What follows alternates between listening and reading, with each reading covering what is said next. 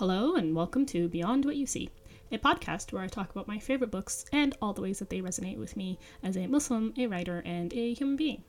My name is Sumayyah, and I am once again, once again, back after a really long absence. I'm sure anybody who's listening is a little tired of hearing my excuses, but I thought I should explain anyways. Um, I've been feeling really discouraged, uh, about uh, pretty much everything, all of my creative endeavors. Um, partly because I thrive on um, feedback and I kind of doubt myself a lot. So if I don't get feedback, I worry that I just suck and that nobody cares. um, and uh, I've al- I also just get into my head way too much. So I overthink things and I have um, difficult standards for myself that's really hard to live up to. And so if I'm not immediately perfect at something, I struggle to stick with it or even try it. Um, and this podcast is near and dear to my heart. And I really want to do a fantastic job with it. And if I don't think I'm living up to my standards, it's really hard to like keep going. But I finally come to a point where I'd rather this podcast exist than it be perfect. Um, and I still love it. So even though I can't make it um, right now become what I want it to be, hopefully it will become that eventually. But in the meantime, I still want it around. So here I am. Um, and I keep saying I'm going to try to be more consistent. I keep hoping I will be. so let's just leave it at that. All right, so we are on book two, which might sound a little confusing because the Lord of the Rings is frequently referred to as a trilogy. It's actually a three volume series made of multiple books. So we finished book one of the first volume, which is The Fellowship of the Ring, and we are now on book two of The Fellowship of the Ring, uh, which means we are on chapter one, which might also be considered chapter 13 um, and it is titled Many Meetings. And there is so much going on in this chapter. Uh, there, as the title suggests. Now, Tolkien Gateway gives us a lovely summary. It says, When Frodo awoke, he was in the house of Elrond at Rivendell. Gandalf was there. Elrond had called a council meeting to discuss what had happened, uh, what had to happen. Gandalf told Frodo that Strider was also called Aragorn, Man of the West, and that the Black Riders were also known as Ringwraiths, or the Nine Servants of the Lord of the Rings. Gandalf also explained to Frodo how the Black Riders were defeated at the ford of Bruinen through Elrond's magic.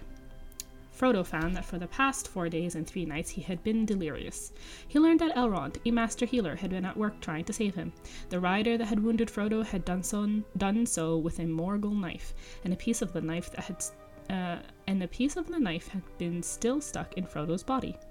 That piece had worked its way towards his heart, but Elrond had removed it just in time. If the fragment had reached Frodo's heart, he would have become like the Riders, a servant to Sauron. The ring would have been taken from him, which would have been a disaster for Frodo and the rest of Middle Earth.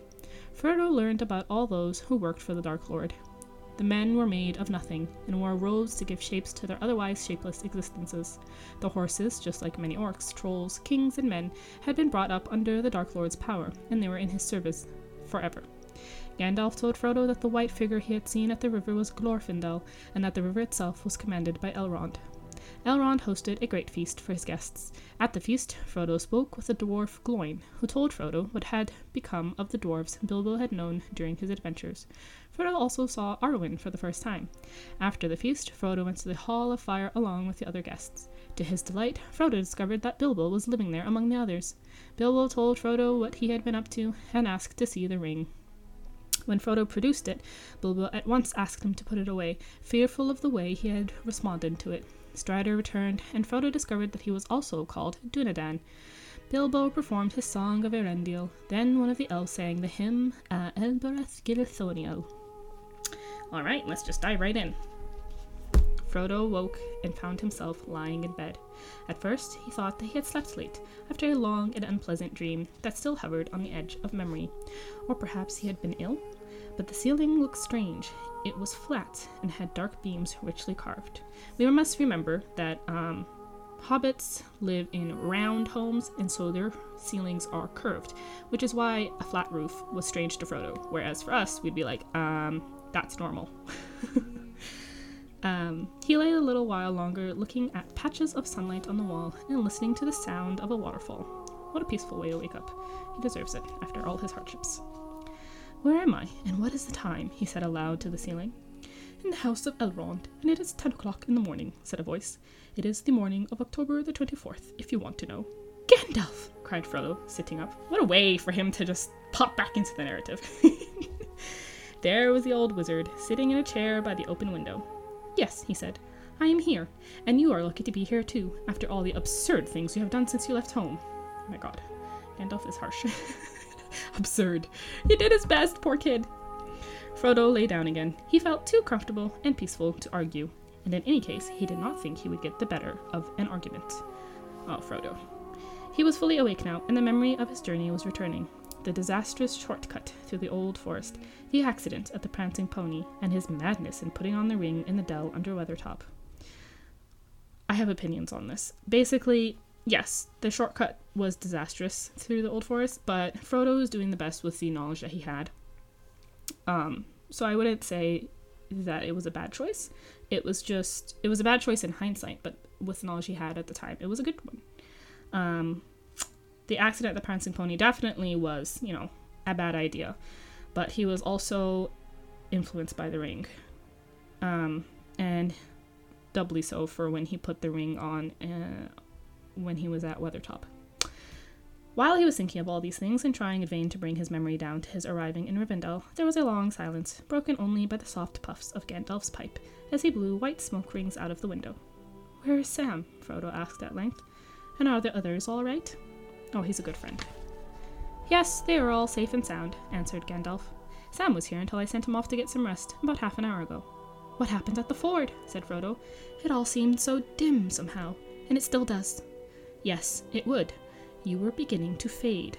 And this explains why his vision was all like gray and foggy in the last chapter. Um, and we wondered if that was a uh, kind of spiritual influence or if that was literally his vision. Uh, so it turns out it's kind of both. Um, Gandalf says, The wound was overcoming you at last. A few more hours and you would have been beyond our aid. But you have this you have some strength in you, my dear hobbit, as you showed in the barrow. That was touch and go, perhaps the most dangerous moment of all. Now, this is fascinating because I almost forgot about the barrow in light of everything else that happened, like meeting Strider and uh, the ring wraiths on Weathertop. Um, and that kind of shows you, like, exactly how serious what happened in the barrow was, even if it remains kind of a mystery. Um, for Gandalf to say that was the most dangerous point, it's kind of shocking. Um, he continues, I wish you could have held out at Weathertop. Hmm. You seem to know a great deal already, said Frodo. I have not spoken to the others about the barrow. At first it was too horrible, and afterwards there were other things to think about. How do you know about it? You have talked long in your sleep, Frodo, said Gandalf gently, and it has not been hard for me to read your mind and memory.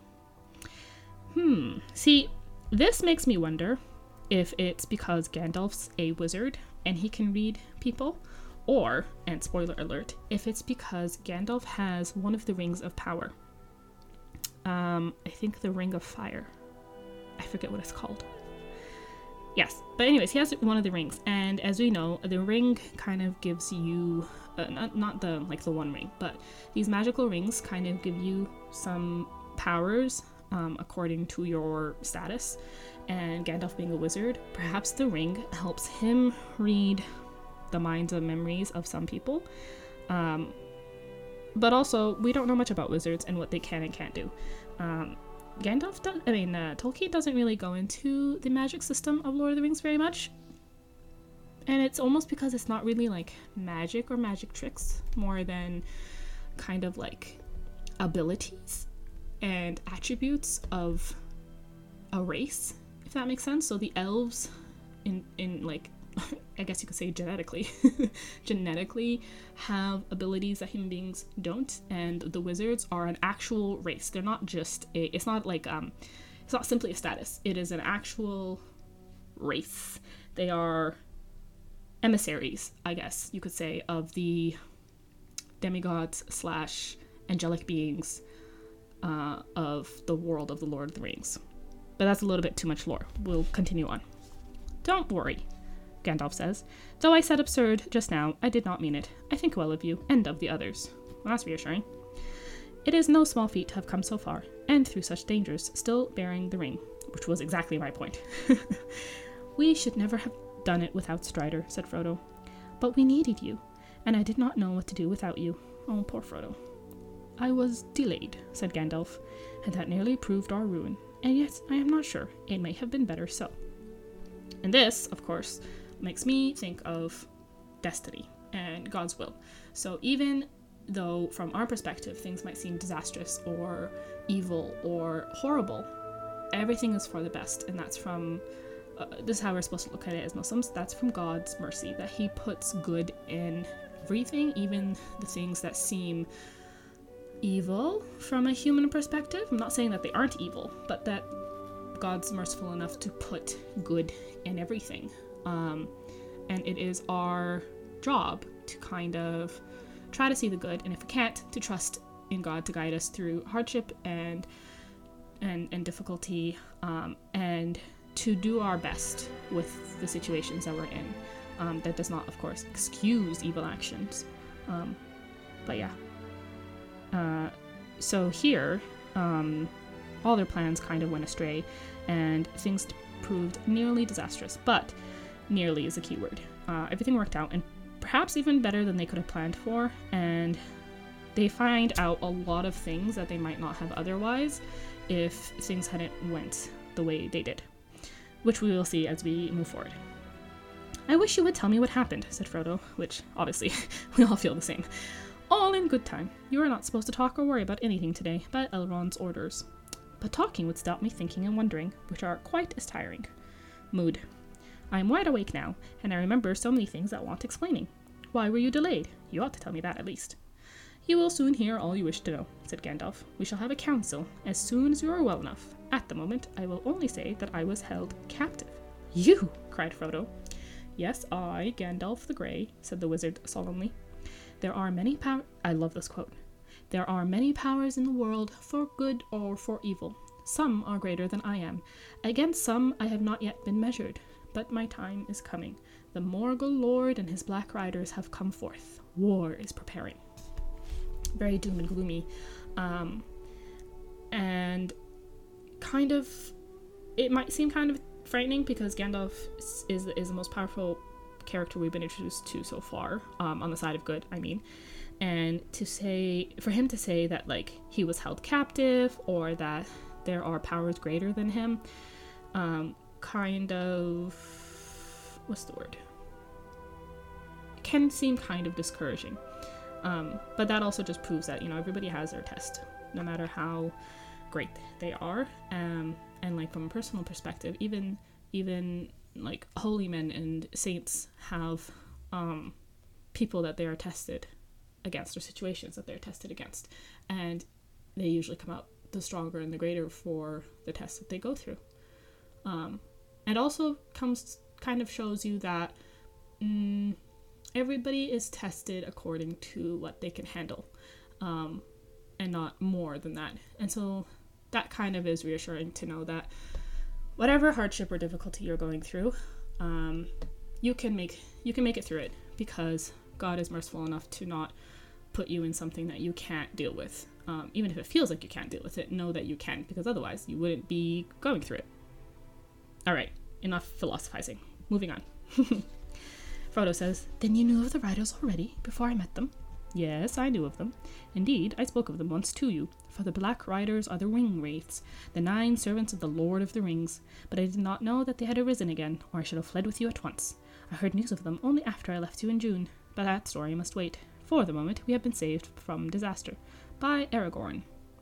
Yes, said Frodo, it was Strider that saved us. Yet I was afraid of him at first. Sam never quite trusted him, I think. Not at any rate until we met Glorfindel. Um, and that would be because Glorfindel is an elf, and whoever heard of an evil elf? Sam knows his story as well. Uh, Gandalf smiled. I've heard all about Sam, he said. He has no more doubts now. I am glad, said Frodo, for I have become very fond of Strider. Well, fond is not the right word. I mean, he is dear to me, though he is strange and grim at times. In fact, he reminds me often of you. I didn't know that any of the big people were like that. I thought, Well, that they were just big and rather stupid. Kind and stupid, like Butterbur, or stupid and wicked, like Bill Ferny. But then we don't know much about men in the Shire, except perhaps the Breelanders. Frodo is so innocent and he's learning so much about the world. It's just once you read the series and then you come back to this, you realize like how much growth he goes through and how hard it is for him. God, my heart goes out to him. You don't know much even about them, if you think old Barliman is stupid, said Gandalf. He is wise enough on his own ground. Um, I underline this because that's a good lesson.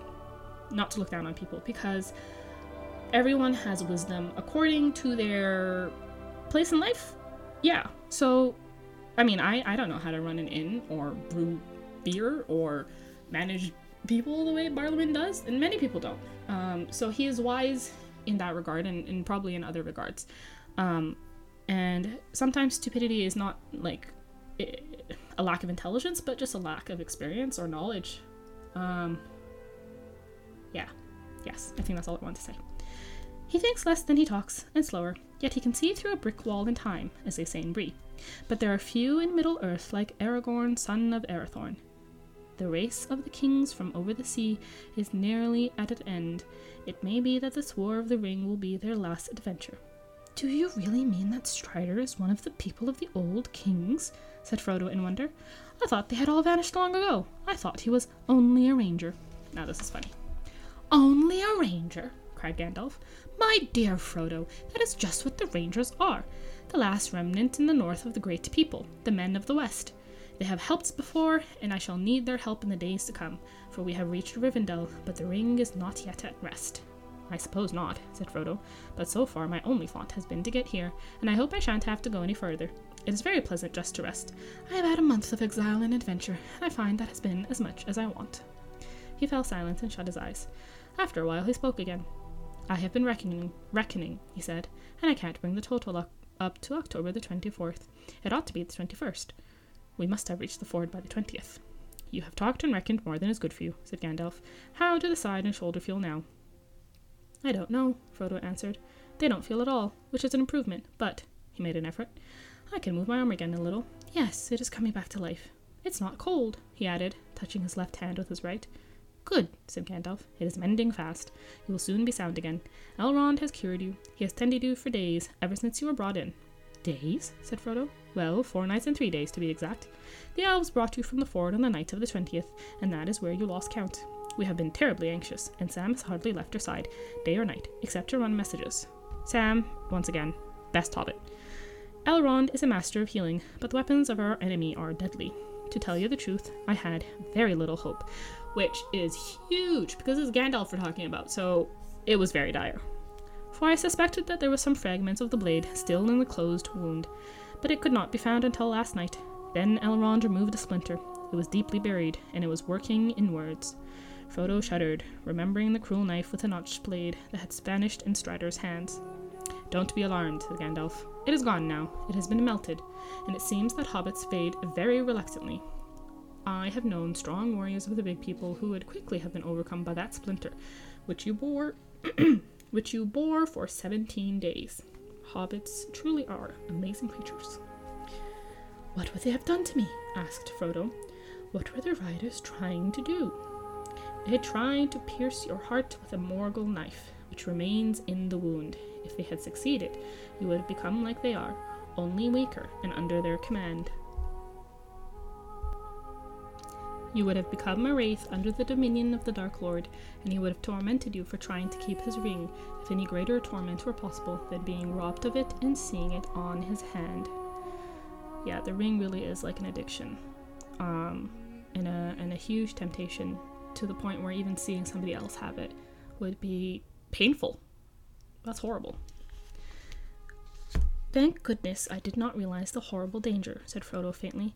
I was mortally afraid, of course, but if I had known more, I should not have dared even to move. It is a marvel that I escaped. And that's a, another lesson. Um, that sometimes ignorance really is bliss, but also that maybe you don't want to know everything. Um, and operating on the information that you have and doing your best with the information that you have and trying to make the best choices that you can with the information that you have is all anyone can expect. And to not beat yourself up for not knowing things or making uh, choices that you wouldn't have made if you had known more. Basically, everyone can only do their best, and sometimes it's a mercy that we don't know everything that we want to know. Yes, fortune or fate have helped you, said Gandalf, not to mention courage, for your heart was not touched, and only your shoulder was pierced, and that was because you resisted to the last, which is another wonderful lesson. Never give up, even if you fail. Even just resisting as hard as you can is good and worth it and has merit. You were in the gravest, per- uh, but it was a terribly narrow shave, so to speak. You were in the gravest peril while you wore the ring, for then you were half in the wraith world yourself, and they might have seized you. You could see them, and they could see you. I know, said Frodo. They were terrible to behold. But why could we all see their horses? Because they're, they are real horses, just as the black robes are real robes that they wear to give shape to their nothingness when they have dealings with the living. So they talk a little bit more about the animals um, and how the animals can bear them. And Gandalf says, well, these horses were born to the service of the Dark Lord. Um, and he doesn't only have wraiths as his servants, there are other folk. And their number is growing daily. What about Rivendell and the elves? Is Rivendell safe? Yes, at present. At, at present, until all else is concert, conquered. The elves may fear the Dark Lord, and they may fly before him, but never again will they listen to him or serve him. And this is a little bit of reference to older lore um, when Sauron, the Dark Lord, had another uh, form, and he was called Annatar, and he came to the elves um, promising to teach them things or wanting to learn from them, and uh, led some of them astray um, and tricked them. Uh, but they learned eventually who he was, and they were never fooled by him again. And here in Rivendell there live still some of his chief foes, the Elvenwise, lords of the Eldar from beyond the furthest seas. So the Eldar is another um another way like another word for the elves. They do not fear the ringwraiths, for those who have dealt, dwelt in the blessed realm live at once in both worlds, and against both the seen and the unseen they have great power. So cool. Do you remember we were talking about Glorfindel and how he glowed in Frodo's eyes? And Frodo at that point was half in the Wraith world as the um, blade was kind of taking him over and turning him into uh, a ring wraith, even though he was resisting. Um, yes. So, uh, certain of the elves, uh, the like the the wise, the the lords, um, have lived in the blessed realm. So basically, in like a in between. Hmm so kind of like heaven on earth with their demigods slash angelic beings, as you want to refer to them.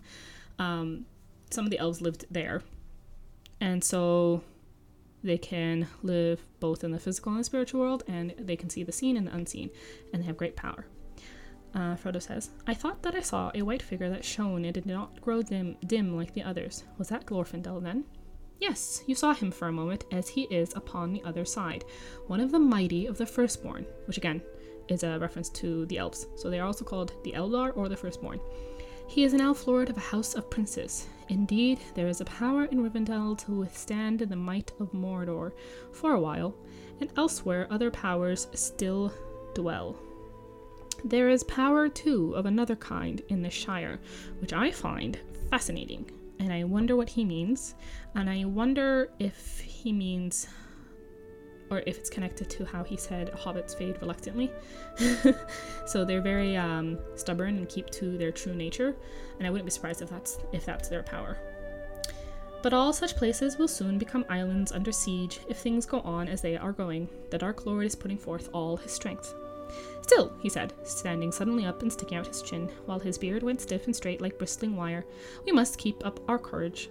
You will soon be well, if I do not talk you to death. You are in Rivendell, and you need not worry about anything for the present. I haven't any courage to keep up, said Frodo, but I am not worried at the moment. Just give me news of my friends, and tell me the end of the affair at the ford, as I keep on asking, and I shall be content for the present. He's so dogged. After that, I shall have another sleep, I think, but I shan't be able to close my eyes until you have finished the story for me. Gandalf moved his chair to the bedside and took a good look at Frodo. The colour had come back to his face, and his eyes were clear and fully awake and aware. He was smiling, and there seemed to be little wrong with him. Now, this is so cool. But to the wizard's eye, there was a faint change, just a hint, as it were, of transparency about him, and especially about the left hand that lay outside upon the coverlet. Because he almost faded. He was only a few hours away from becoming a wraith. That must be, uh, still that must be expected, said Gandalf to himself. He is not half through yet, and to what he will come in the end, not even Elrond can foretell. Not to evil, I think. He may become like a glass filled with a clear light for eyes to see that can. Huh. That's almost like he's has a greater connection to the spiritual realm now because he was almost spirit himself. Hmm, speculation. You look spen- splendid, he said aloud. I will risk a brief tale without consulting Elrond, but quite brief, mind you, and then you must sleep again. This is what happened as far as I can gather. The riders made straight for you as soon as you fled. They did not need the guidance of their horses any longer, because they can't see, um, like the real world, they can only see the spiritual world. You had become visible to them, being already on the threshold of their world. And also the ring drew them. Your friends sprang aside off the road, or they would have been ridden down. They knew that nothing could save you if the white horse could not. The riders were too swift, swift to overtake and too many to oppose. On foot, even Glorfindel and Aragorn together could not withstand all the nine at once. When the ring wraiths swept by, your friends ran up behind. Close to the ford, there was a small hollow beside the road, masked by a few stunted trees. There they hastily kindled fire, for, Glor- for Glorfindel knew that a flood would come down if the riders tried to cross, and then he would have to deal with any that were left on his side of the river. The moment the flood appeared, he rushed out, followed by Aragorn and the others with flaming brands, caught between fire and water, and seeing an elf lord revealed in his wrath. So, like, imagine him just like blazing spiritually, like a little sun.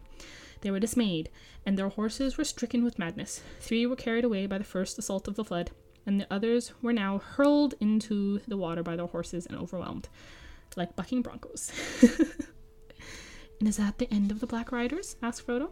No, said Gandalf. Their horses must have perished, and without them they are crippled, but the ring wraiths themselves cannot be so easily destroyed. However, there is nothing more to fear from them at present. Your friends crossed after the flood had passed, and they found you lying on your face at the top of the bank, with a broken sword under you. The horse was standing guard beside you. You were pale and cold, and they feared that you were dead, or worse. Elrond's folk met them, carrying you slowly towards Rivendell. Who made the flood? asked Frodo. Elrond commanded it, and that word is intentional.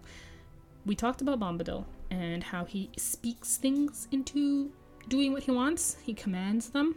Elrond seems to have that kind of power, and a lot of the magic in Tolkien Tolkien's world seems to be based on speech and command, um, rather than like spells as you might imagine them to be. The river of this valley is under his power, and will rise in anger when he has great need to bar the ford. As soon as the captain of the ringwraiths rode into the water, the flood was released. If I may say so, I added a few touches of my own. You may not have noticed, but some of the waves took the form of great white horses with shining white riders, and there were many rolling and grinding boulders. For a moment I was afraid that we had let loose too fierce a wrath, and the flood would get out of hand and wash you all away. There is great vigour in the waters that come down from the snows of the misty mountains. Yes, it all comes back to me now, said Frodo. The tremendous roaring. I thought I was drowning, with my friends and enemies and all. But now we are safe. Gandalf looked quickly at Frodo, but he had shut his eyes. Yes, you are all safe for the present. Soon there will be feasting and merrymaking to celebrate the victory at the ford of Bruinen, and you will be there in the places of honor. Splendid, said Frodo. It is wonderful that Elrond and Glorfindel and such great lords, not to mention Strider, should take so much trouble and show me such kindness. Well, there are many reasons why they should, said Gandalf, smiling. I am one good reason. The re- ring is another. You are the ring bearer, and you are the heir of Bilbo, the ring finder. Gandalf is always putting people in their place, refusing to let them get too arrogant. Um, and also, yeah, like keeping people humble, which is which is always good for everybody. Dear Bilbo, said Frodo sleepily, I wonder where he is. I wish he was here and could hear all about it. It would have made him laugh. The cow jumped over the moon, and the poor old troll. With that, he fell asleep. Frodo was now safe in the last homely house east of the sea.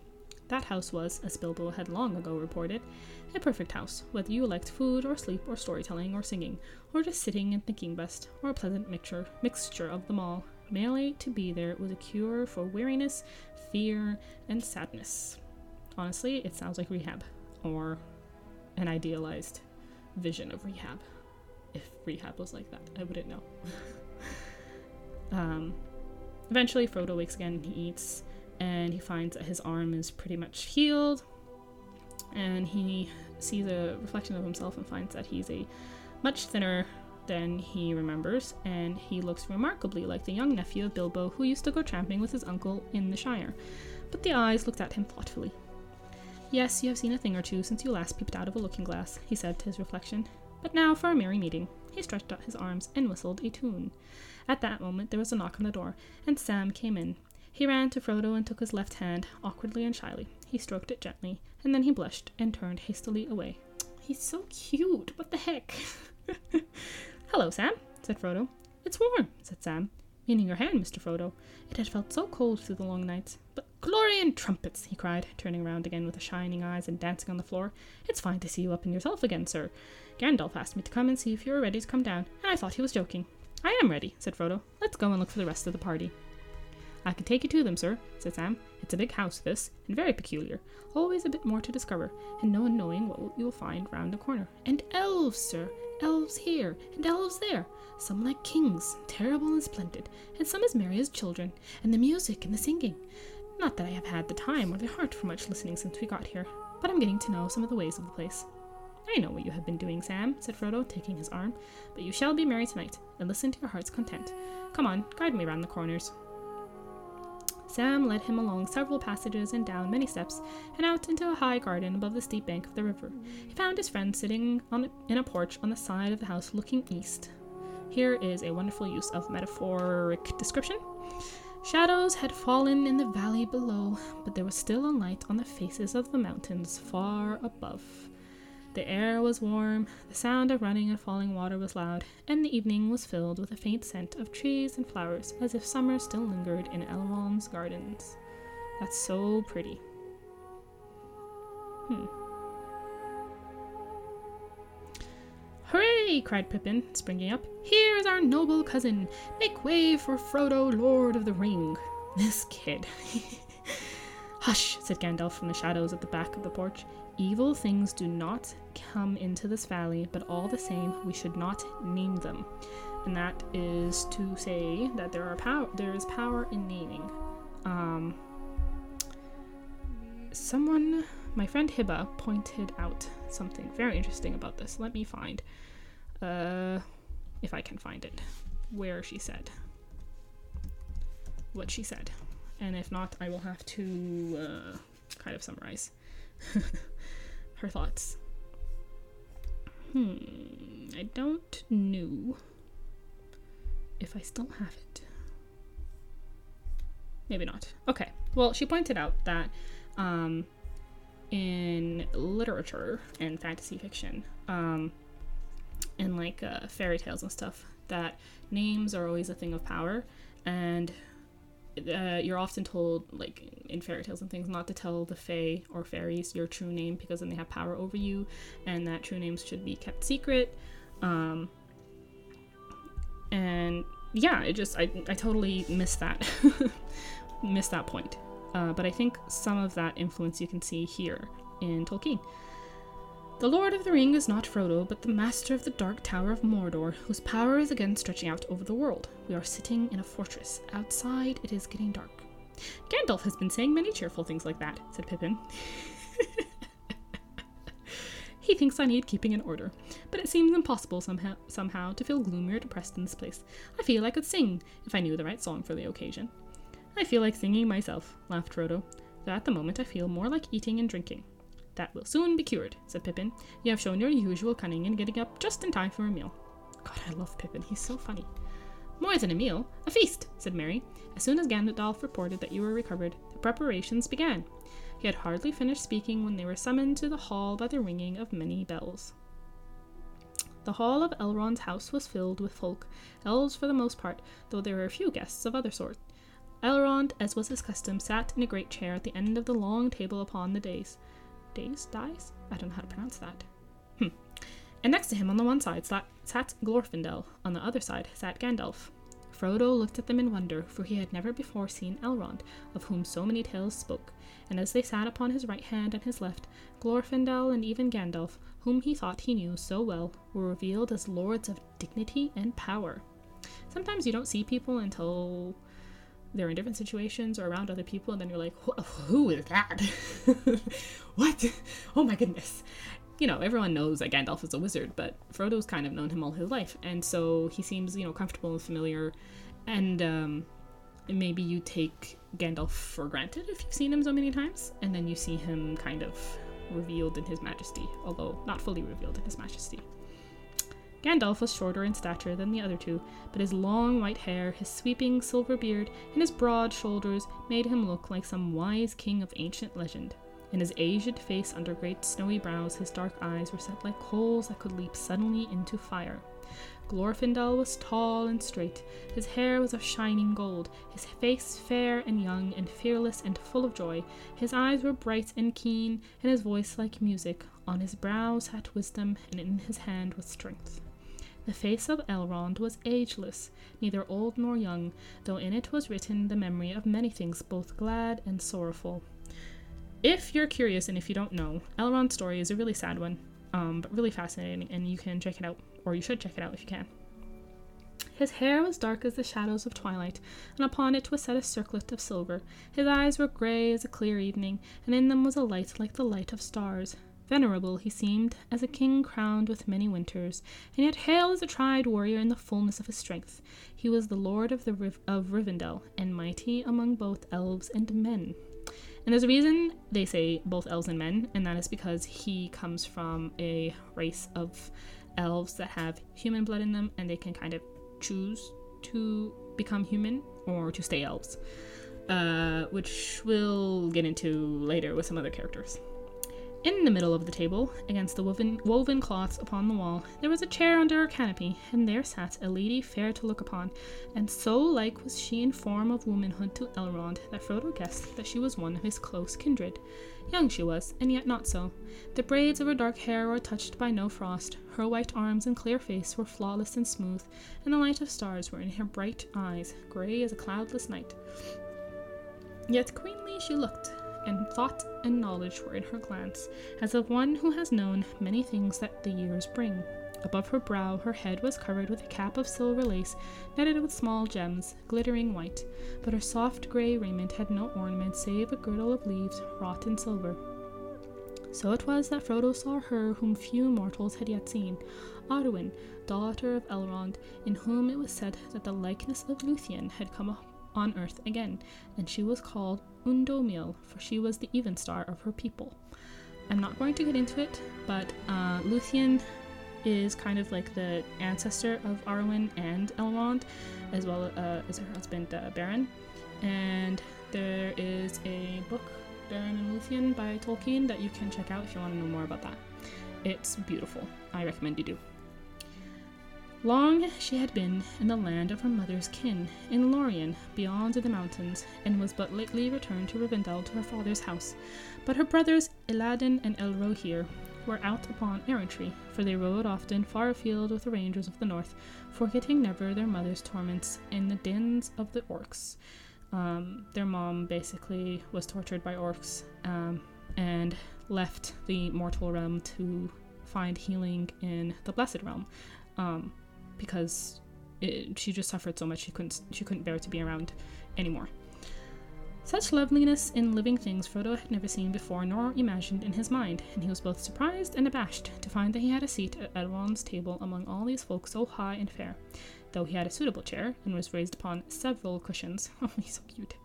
He felt very small and rather out of place, but that feeling quickly passed. The feast was merry and the food all that his hunger could desire, it was sometimes bef- some time before he looked about him again, or even returned, or even turned to his neighbors. He looked first for his friends. Sam had begged to be allowed to wait on his master, but he had been told that for this time he was a guest of honor. Frodo could see him now, sitting with Pippin and Merry at the upper end of one of the side tables close to the dais. He could see no sign of Strider. Next to Frodo, on his right, sat a dwarf of important appearance, richly dressed. His beard was very long and forked, was white, nearly as white as the snow white cloth of his garments. He wore a silver belt, and around his neck hung a chain of silver and diamonds. Frodo stopped eating to look at him. The dwarf introduces himself as Gloin at your service, and Frodo uh, introduces himself in return. And then he says, Is this the the one of the 12, 12 companions of the Great Thorin Oakenshield, who were the characters of The Hobbit and who Bilbo traveled with to um, fight Smaug the dragon and reclaim the Lonely Mountain, uh, Erebor, for the elves, uh, for the dwarves, which you should read about in The Hobbit if you haven't. Um, so Bilbo and Gloin talk a little bit. Um, let's see. You have had some very strange adventures, I hear, said Gloin. I wonder greatly what brings four hobbits on so long a journey. Nothing like it has happened since Bilbo came with us. But perhaps I should not inquire too closely, since Elrond and Gandalf do not seem disposed to talk of this. I think we will not speak of it at least, not yet, said Frodo politely. But I am equally curious, he added, to learn what brings so many so important a dwarf so far from the lonely mountain. Gloin looked at him. If you have not heard, I think we will not speak yet of that either. Master Elrond will summon us all ere long, I believe, and then we shall all hear many things, but there is much else that may be told.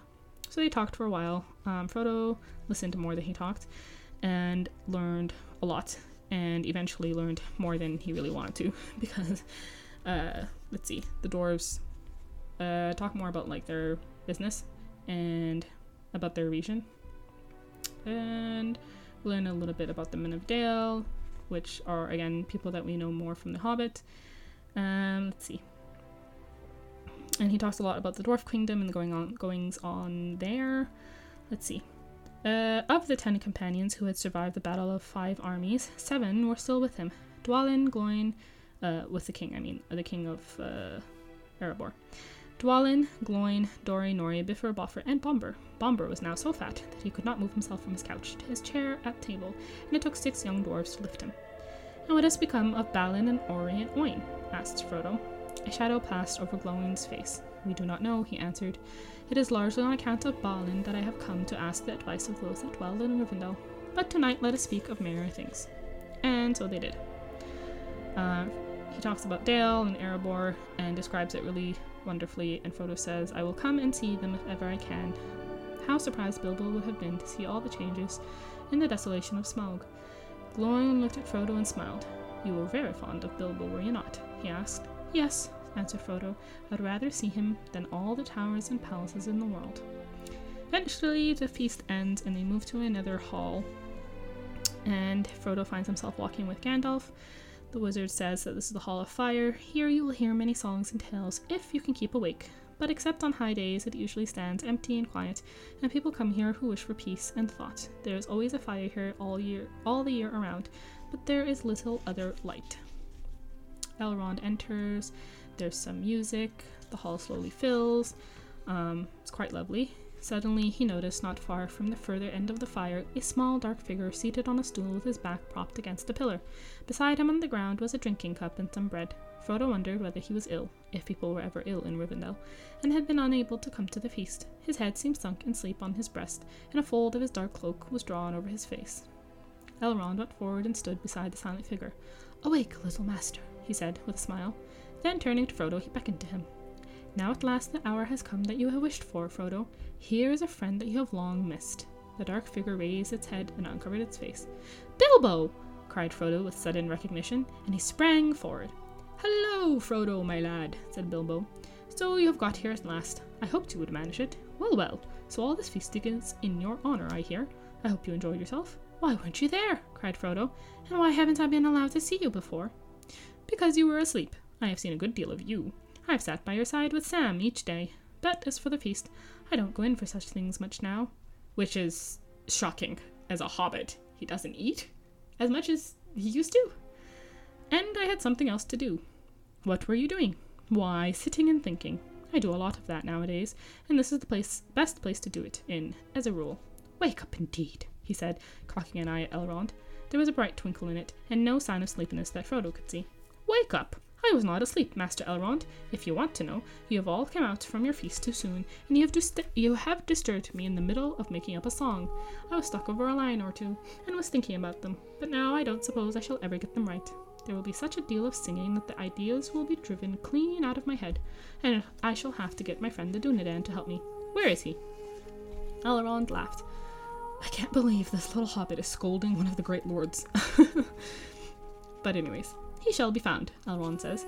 Then you two shall go into a corner and finish your task, and we will see it and uh, we will hear it and judge it before we end our merrymaking.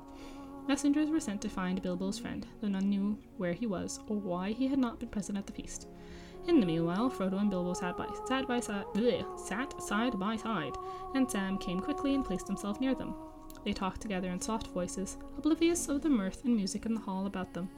Bilbo had not much to say of himself. When he had left Hobbiton, he had wandered off aimlessly along the road or in the country on either side, but somehow he had steered all the time towards Rivendell. I got here without much adventure, he said, and after a rest I went on with the dwarfs to Dale, my last journey. I shan't, tra- I shan't travel again. Old Balin had gone away. Then I came back here, and here I have been. I have done this and that. I have written some more of my book. And, of course, I make up a few songs. They sing them occasionally, just to please me, I think, for, of course, they aren't really good enough for Rivendell. And I listen, and I think. Time doesn't seem to pass here. It just is. A remarkable place altogether. I hear all kinds of news from over the mountains and out of the south, but hardly anything from the Shire. I heard about the ring, of course. Gandalf has been here often. Not that he has told me a great deal. He has become closer than ever these last few years. The Dunedain has told me more. Fancy that ring of mine causing such a disturbance. It is a pity that Gandalf did not find out more sooner. I could have brought the thing here myself long ago without so much trouble. I have thought several times of going back to Hobbiton for it, but I am getting old, and they would not let me. Gandalf and Elrond, I mean.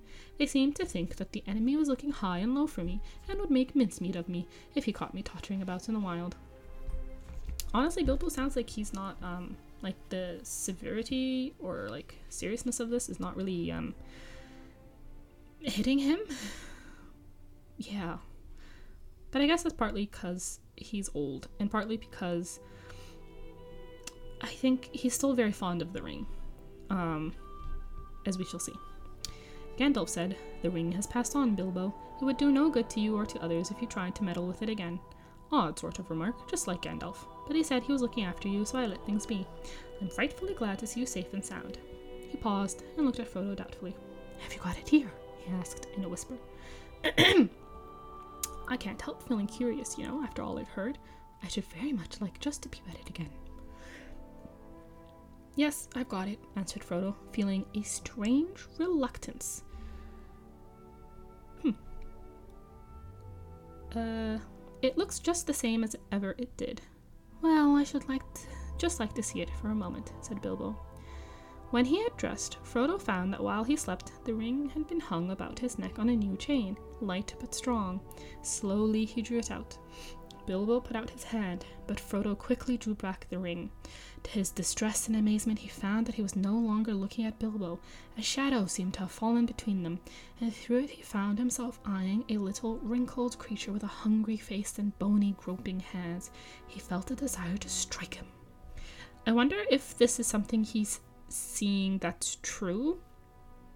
This kind of um, ugly yearning that the ring brings out in Bilbo, or if it's um, an illusion by the ring that doesn't want to go back to Bilbo, or what, or if if if um, Bilbo actually changes, or if that's something Frodo can see because he faded a little bit. So many questions and no answers. the music and singing round them seemed to falter, and a silence fell. Bilbo looked quickly at Frodo's face and passed a hand across his eyes. I understand now, he said. Put it away. I am sorry. Sorry you have come in for this burden. Sorry about everything. Don't adventures ever have an end? I suppose not. Someone else always has to carry on the story. Well, it can't be helped.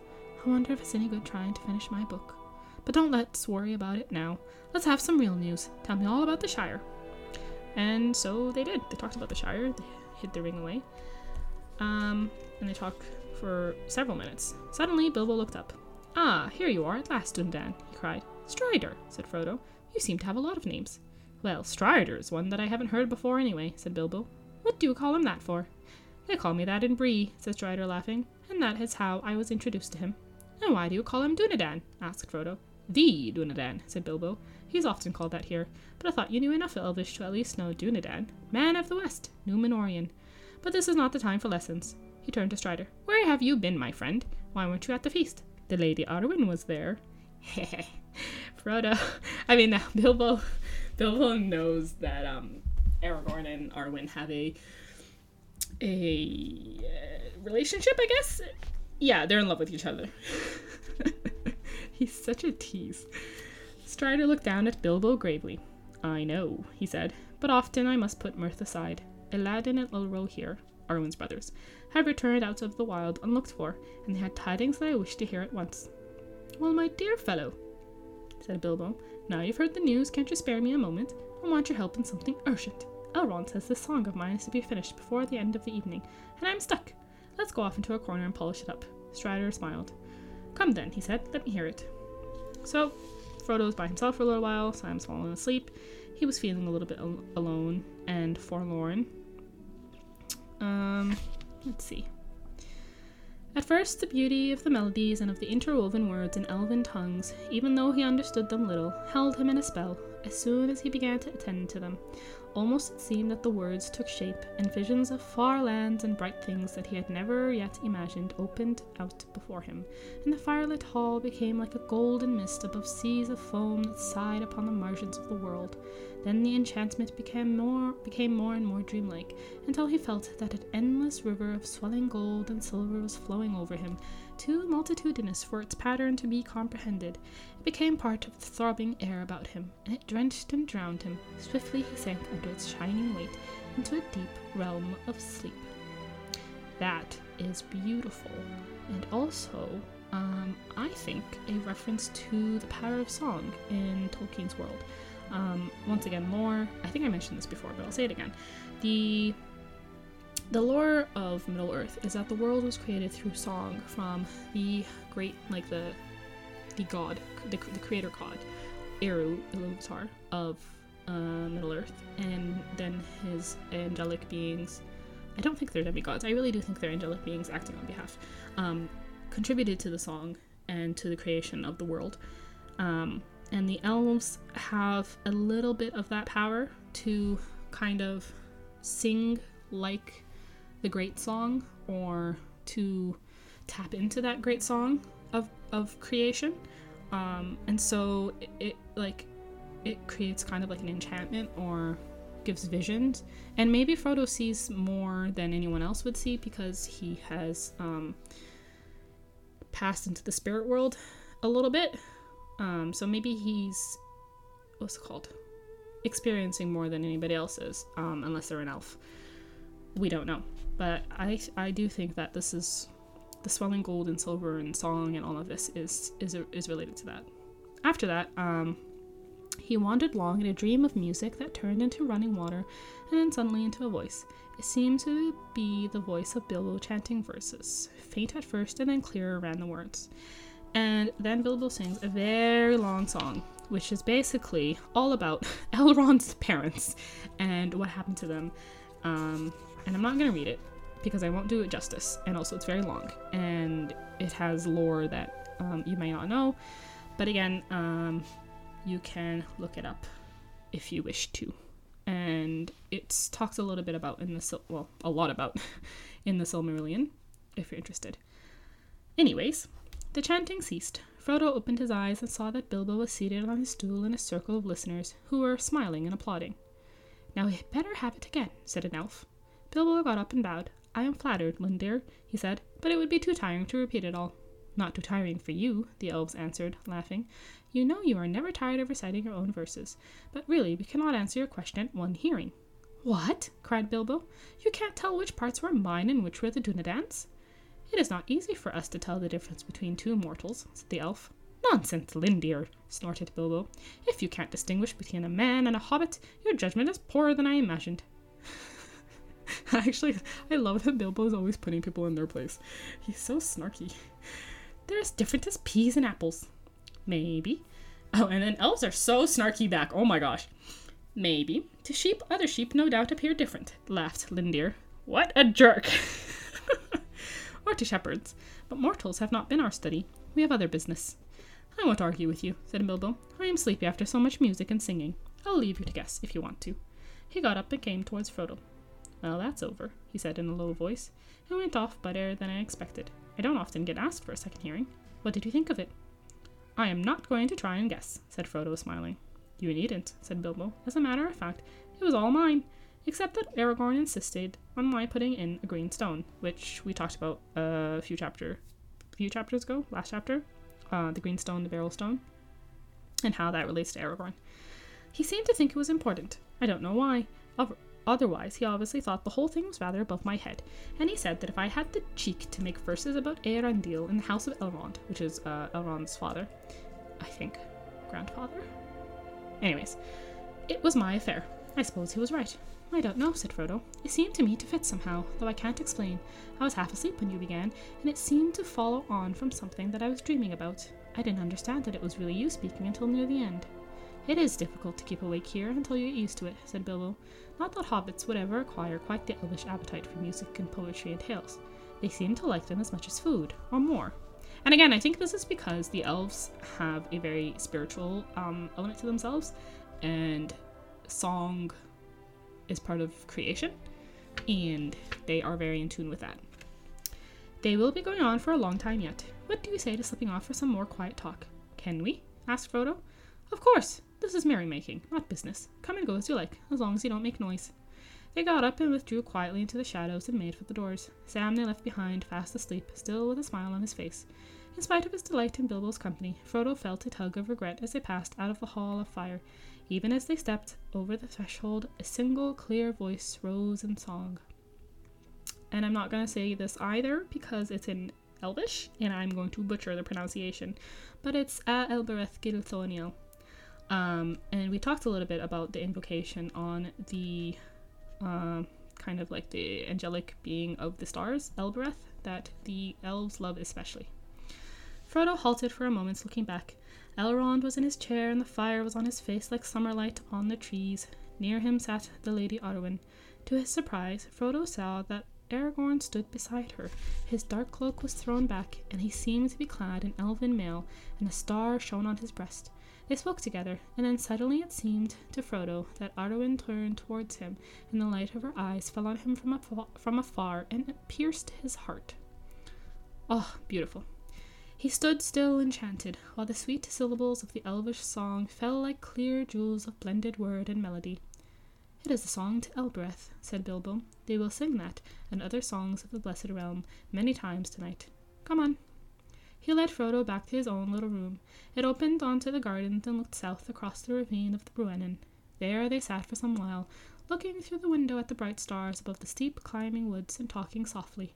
They spoke no more of the small news of the Shire far away, nor of the dark shadows and perils that encompassed them, but of the fair things they had seen in the world together, of the elves, with the stars, of trees, and the gentle fall of the bright year in the woods. At last there came a knocking on the door. Begging your pardon, said Sam, putting in his head, but I was just wondering if you would be wanting anything. And begging yours, Sam Gamgee, replied Bilbo. I guess you mean that it is time your master went to bed. Well, sir, there is a council early tomorrow, I hear, and he only got up today for the first time. Quite right, Sam, laughed Bilbo. You can trot off and tell Gandalf that he has gone to bed. Good night, Frodo. Bless me, but it has been good to see you again. There are no folk like hobbits, after all, for a real good talk.